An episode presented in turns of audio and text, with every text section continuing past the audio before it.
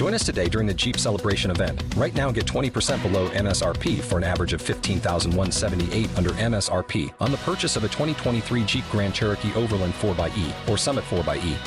Not compatible with lease offers or with any other consumer incentive offers. 15,178 average based on 20% below average MSRP from all 2023 Grand Cherokee Overland 4xE and Summit 4xE models in dealer stock. Residency restrictions apply. Take retail delivery from dealer stock by 4 1. Jeep is a registered trademark. Second scripture this morning is taken from Daniel chapter 1, verses 8 through 21. But Daniel was determined not to defile himself by eating the food and wine given to them by the king. He asked the chief of staff for permission not to eat these unacceptable foods.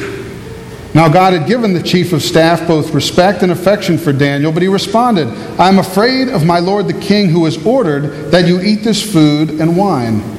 If you become pale and thin compared to the other youth your age, I'm afraid the king will have me beheaded. Daniel spoke with the attendant who had been appointed by the chief of staff to look after Daniel, Hananiah, Mishael, and Azariah. Please test us for 10 days on a diet of vegetables and water, Daniel said. At the end of the 10 days, see how we look compared to the other young men who are eating the king's food. Then make your decision in light of what you see. The attendant agreed to Daniel's suggestion and tested them for 10 days. At the end of the 10 days, Daniel and his three friends looked healthier and better nourished than the young men who had been eating the food assigned by the king. So after that, the attendant fed them only vegetables instead of the food and wine provided for the others. God gave these four young men an unusual aptitude for understanding every aspect of literature and wisdom. And God gave Daniel the special ability to interpret the meanings of visions and dreams. When the training period ordered by the king was completed, the chief of staff brought all the young men to King Nebuchadnezzar. The king talked with them, and no one impressed him as much as Daniel, Hananiah, Mishael, and Azariah. So they entered the royal service. Whenever the king consulted them in any matter requiring wisdom and balanced judgment, he found them ten times more capable than any of the magicians and enchanters in his entire kingdom. Daniel remained in the royal service until the first year of the reign of King Cyrus. This is the word of the Lord. Let's pray.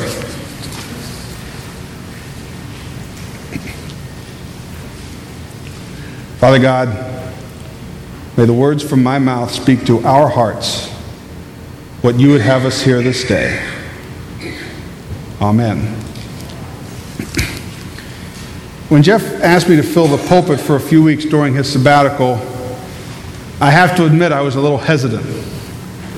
I've truly enjoyed the transition from church employee to church member and I wasn't sure I wanted to hop back into that other side. There was a, a particular moment on the House floor, uh, I think it was in June, a lot of chaos going on, people screaming at each other. And one of my colleagues came up and said, Jesse, said, for being someone new, you look remarkably relaxed and you don't seem to have a lot of stress. I said, man, I worked at a church before this.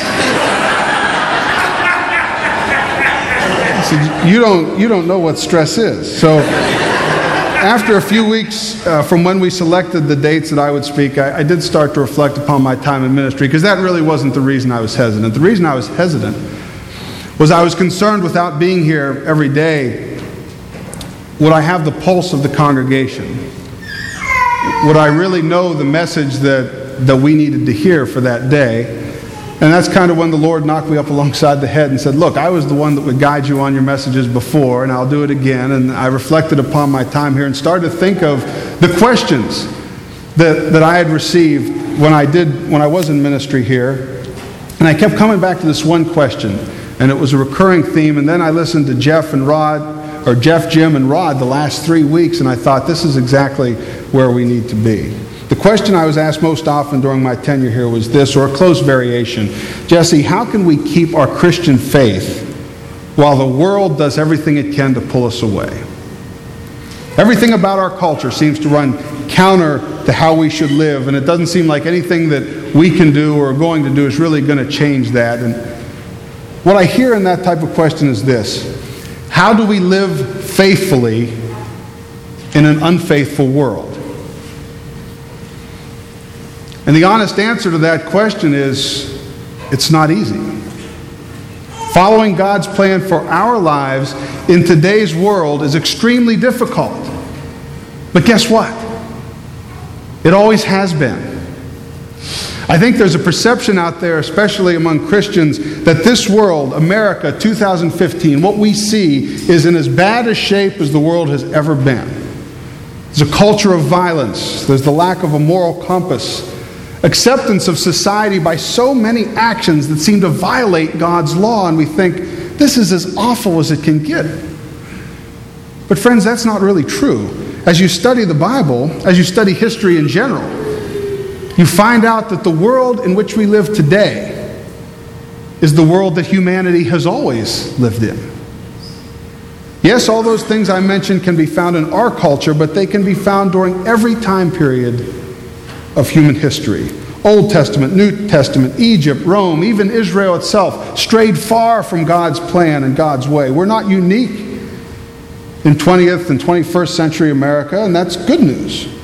Because as we look back through the pages of Scripture, we can find examples of how godly men and women were able to navigate through the cultural chaos that they encountered, and we can realize that we can do the same thing today. I think some of the greatest examples of faith in the face of a hostile culture are found in the book of Daniel.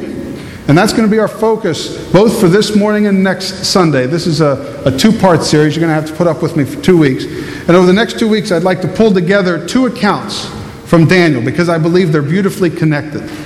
And they give us a roadmap for a faithful life that honors the one who created us. We'll start with this account from Daniel chapter 1 because it gives us our context. And notice I use the word account and not story, and, and that's deliberate. I always try to use the word account when describing something in the Bible. This is just a personal preference. Because I believe when you hear the word story, what do you think of? You think of something make believe. Disney came up with a lot of great stories. And, and, I know that when we talk about the Bible and use the word story, that's not what we're saying. But just in my mind, I like to use the word account because this happened. I believe that this happened. I believe it happened in this way. Not a big deal if you want to call things story from the Bible, just my own little preference. But in this account, we find these four young men Daniel, Hananiah, whose name was changed to Shadrach, meaning great or royal scribe. Mishael changed to Meshach, meaning guest of the king, and Azariah changed to Abednego, meaning servant of Nebo. now, I don't know what happened to names when they got to Azariah, but if I was Abednego, I would feel a little bit shortchanged. You know, we've got great and royal scribe, we've got guest of the king, and we've got servant of some guy that nobody ever heard of. So I don't, I don't exactly know how he drew that straw, but he didn't seem too bitter about it, so that's good. These young men were a part of a group of captives that were captured when Nebuchadnezzar and his army laid siege to Jerusalem and defeated the Israelites. And after that happened, Nebuchadnezzar called his advisors together and said, Look, and I'm slightly paraphrasing here, but I imagine the conversation went like this. There are probably some smart young people out there that could cause us trouble in a few years if we let them remain. They'll become bitter, they'll attract followers, eventually they'll lead some sort of a rebellion. So let's get the best and the brightest young men from Israel and let's take them with us. We'll keep them at the palace, we'll treat them well, we'll give them the best education they can receive, and we'll train them in the ways of Babylon. And that way, not only do we get a great new batch of leadership coming through our ranks, but we remove them from their home setting where they could possibly cause trouble and have an uprising against the kingdom. Very strategic move on Nebuchadnezzar's part. It was a win win. Now, I want you to try and put yourself in the shoes of these kids. They were probably around what we would consider middle school age. You've just been ripped away from your family, some of whom may have been killed. You're being taken to a strange land to be indoctrinated by your captors. So things would seem pretty bleak. But then they arrive in Babylon. And the complete opposite happens. The red carpet is rolled out. I mean, they're going to be housed and trained at the palace of Nebuchadnezzar himself, which I'm guessing was a pretty nice place. They're going to have food and wine provided from the king's own kitchen, which again, I'm imagining was a pretty decent spread. They're going to be clothed in the finest clothes. They're going to have access to everything that Babylonian teens had access to, and all of a sudden, maybe the attitude starts to change a little bit. Maybe this isn't so bad. But something still doesn't sit right with these four friends, and that's where we pick up in Daniel 1. I, I, would encourage you to read from Daniel 1 at the beginning. I just kind of summarized, but read. There's some great meat uh, in Daniel 1. But we'll pick it up in verse 8. Daniel was determined not to defile himself by eating the food and wine given to them by the king. He asked the chief of staff for permission. We'll come back to this part. He asked for permission not to eat these unacceptable foods. Of course, as we read, the chief of staff was not too keen on this idea because his head was on the chopping block, literally, if these kids started to look like they were on a hunger strike. But Daniel convinced him to go along with this for a 10 day test. In verse 15, at the end of 10 days, Daniel and his three friends looked healthier and better nourished than the young men who had been eating the food assigned by the king. So after that, the attendant fed them only vegetables instead of the food and wine prepared for the others. you remember when you were a teenager? Some of you are still pretty close. For others, it's a little more of a stretch, but I'm sure we can all get there. How would you have handled this situation? You're introduced to the most lavish, enticing lifestyle you could imagine. Name brand clothes, the latest, greatest technology, hanging with members of the opposite sex with no parental supervision, and an endless supply of food and alcohol. Would you have done well in that environment as a teenager? And when I say have done well, what I mean is, would you have been able to live faithfully to God under those circumstances? Because, friends, that was Babylon at the time. Babylon was a superpower nation that had top flight technology, great wealth among the people, but no moral compass to guide them.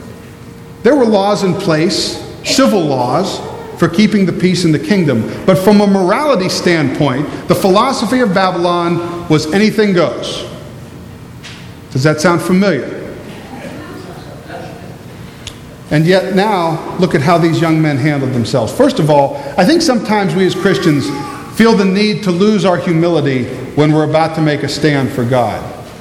If we see something we don't think is appropriate, we're quick to condemn the action, action usually behind everybody's back, and make it very clear that we, as a righteous person, would never do such a horrible, horrible thing. But look at what Daniel does. First, he doesn't demand anything, he asks for permission. I find that part really interesting. Listen, Mr. Chief of Staff, I know this request is going to put you in a bad spot, but we really don't feel comfortable eating this stuff. Can you help us out? And when the Chief of Staff balks a little bit about at the request, Daniel doesn't immediately say, Fine, we're just boycotting all food and good luck with the king when we die of starvation here in a few weeks. Instead, he uses logic and he uses a reasoned argument. I was once told by a pastor friend of mine that logic and faith do not have to be mutually exclusive. You can use one and the other. So let's see what he does. When it comes to God, he says, Look, this is what he's laying on my heart. If you just let us try it, and if it doesn't look like it's going well, we'll go back and do it your way. But if you just let us try it for 10 days, let's see how it turns out. He's saying, just look at things at the end of 10 days. That's a very reasoned, sound, logical argument to make. And so they allowed it to happen. But for us, it seems like when it comes to God, we don't want to engage in that debate. We prefer to say things like, well, God said it, I believe it, and that settles it. Okay. That's bumper sticker theology to me. Here's the problem with that. If the person you're talking to doesn't believe in God in the first place, then it doesn't settle it for them. We have to go deeper. You have to say, look, this is why God's plan is better. Not because I say it's better, but because you can be healthier. You can accomplish more. Your relationships can be stronger if you do it this way. Someone once asked me, when I was here if I thought that you could still be a Christian and live with someone before you were married, live with somebody out of wedlock. And I said, Look, first of all, I'm not going to critique somebody else's walk with the Lord. I've got my own issues. I'm not going to make the statement of who's a Christian and who's not based on a list of do's and don'ts. I said, But here's what I'll say I think that God has laid out a plan for marriage. And He's not doing it because He's trying to condemn anyone, and neither am I. He just desires that His children are happy and content and joyful within their relationships. And so there are some guidelines that He lays out. Do you see the difference? Do you see the difference in tone, in using logic as opposed to answering that question? Like I'm sure sometimes we've all felt like answering some questions. Well, it says here, XYZ verse in the Bible, that you shouldn't do it, and if you do do it, then you're doomed to destruction. That's sexual immorality.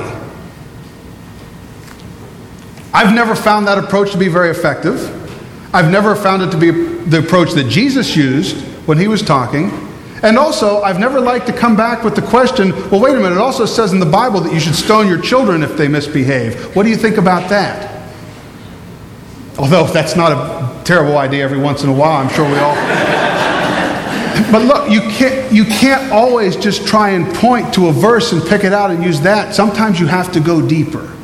You have to say, this is God's ideal, and there's a reason for that. This is not a path meant to condemn. This is a path that's meant to lead you to a happy and healthier place. And that's exactly what Daniel laid out. Now, we've all heard the frustrations that have come into our faith when we see Christians doing things that we don't think they should do. And that's the second thing I want you to notice in this account.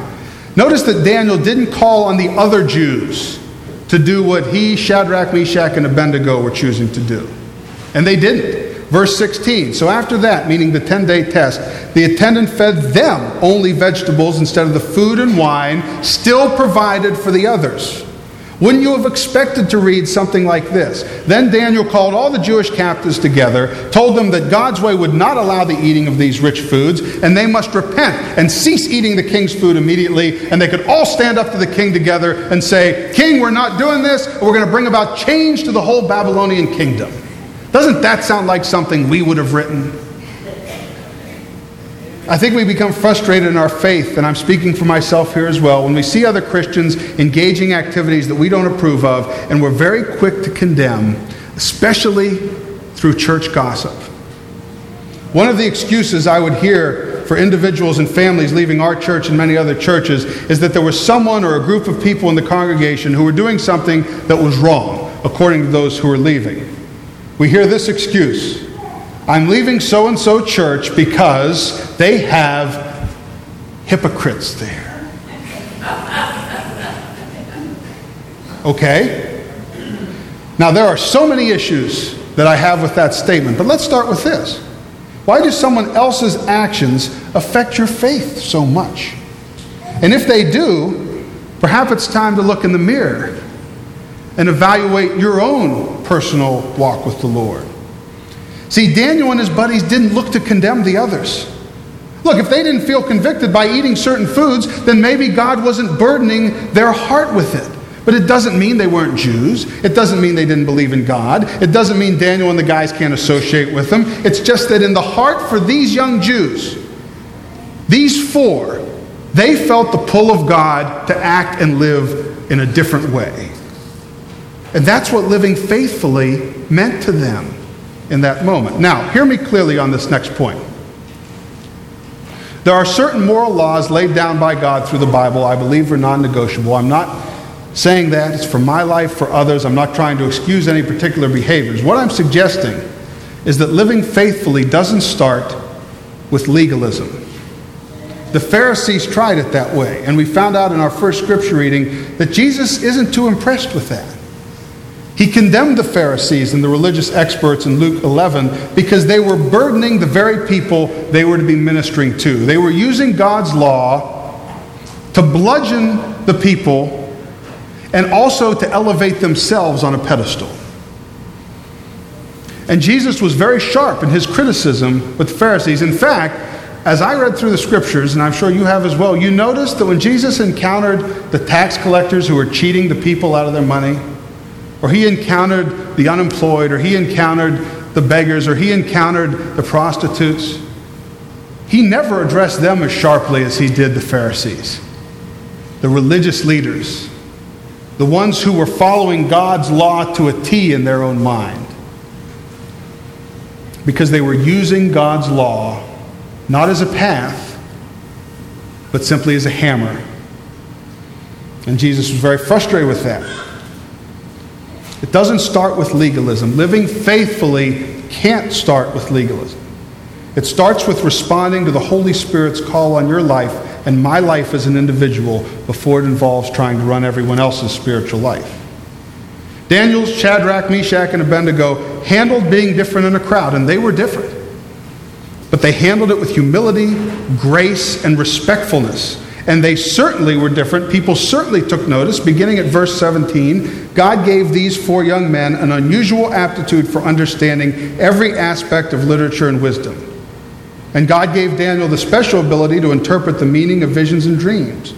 When the training period ordered by the king was completed, the chief of staff brought all the young men to King Nebuchadnezzar. The king talked with them, and no one impressed him as much as Daniel, Hananiah, Mishael, and Azariah. It goes on to say that the king found them ten times more capable than any of his magicians or enchanters. And how did they do it? There was no showboating, no demands, no threats, just obedience. Obedience to the call of God amidst a culture that didn't respect God at all. What a great lesson to take from these young men. William Penn, the founder and namesake of our Commonwealth, grew up in the upper class of society, and at the time, what you wore signified the class of which you were a part. So, young men born to the upper class would wear swords around their belts. Now, these were not weapons meant to do harm, they were simply symbols. At age 23, Penn became a Quaker. And of course, Quakers are pacifists who stood squarely against class distinctions. So the two things that a sword, this sword represented, which was it was a weapon, but it was also distinguishing someone from a different class. Those were two things that Quakers were in absolute opposition to. And now Penn was a Quaker. So he struggled with this and he went to his mentor and a Quaker leader, George Fox, and asked him about this sword. He asked the question Should I continue to wear this sword? Now, what would we have expected Fox to say? Destroy that thing. Throw it into the deepest body of water that you can find and let it sink to the bottom. But when asked, Should I continue to wear this sword? This is what Fox said Wear it as long as you can, William. Wear it as long as you can. See, Fox knew what we as Christians must continue to learn. If someone within the church or even a pastor tells you what to wear or watch or do or boycott or eat or participate in, you're more likely to walk away from that. You weren't ready to make the change, or maybe that person who told you lost their credibility with you, or, or something comes up in circumstances and you walk away. But if that nudge comes from the Holy Spirit, now you'll stick with that as long as your relationship with God is strong. So when I hear the question, how do I live faithfully in today's culture? The temptation might be to give a whole long list of do's and don'ts. But instead, I think our answer should be simple have a strong personal relationship with Jesus Christ. Have a strong relationship with Him. If He's walking with you, you will feel His nudgings. He will guide your steps. You will know in your heart what you're being led to do. And then it's up to us to follow it. There's a lot of Christians who have certain rules. Maybe they go see certain movies or they don't see movies that are rated a certain way. They don't go to restaurants that serve alcohol, don't drink alcohol at all. Maybe some who you know, don't smoke or think smoke. When we start trying to parse what rules there are for Christians, I think that's when we get into trouble. The real question is what's your heart leading you to do? What's the Holy Spirit leading you to do? And we will only know that if our relationship with Jesus Christ is strong, if our walk with the Lord is strong. If your personal relationship with Him is solid, I do believe all the other stuff starts to fall into place. And that's when you can start laying your swords down, one at a time. When He says it's time, not when someone else says that it's time. Living faithfully starts by walking with the Lord each and every day and being responsive to His gentle nudging on your heart, even in the little issues that come up throughout the day. And as we'll see with Shadrach, Meshach, and Abednego next week, when we're faithful in the little things, we'll be ready when the fiery furnaces of life roll around. Thanks be to God. Amen. Lucky Land Casino asking people what's the weirdest place you've gotten lucky? Lucky? In line at the deli, I guess? Aha, in my dentist's office. More than once, actually. Do I have to say? Yes, you do. In the car before my kids' PTA meeting. Really? Yes. Excuse me, what's the weirdest place you've gotten lucky? I never win and tell. Well, there you have it. You can get lucky anywhere playing at LuckyLandSlots.com. Play for free right now. Are you feeling lucky? No purchase necessary. Void where prohibited by law. 18 plus. Terms and conditions apply. See website for details.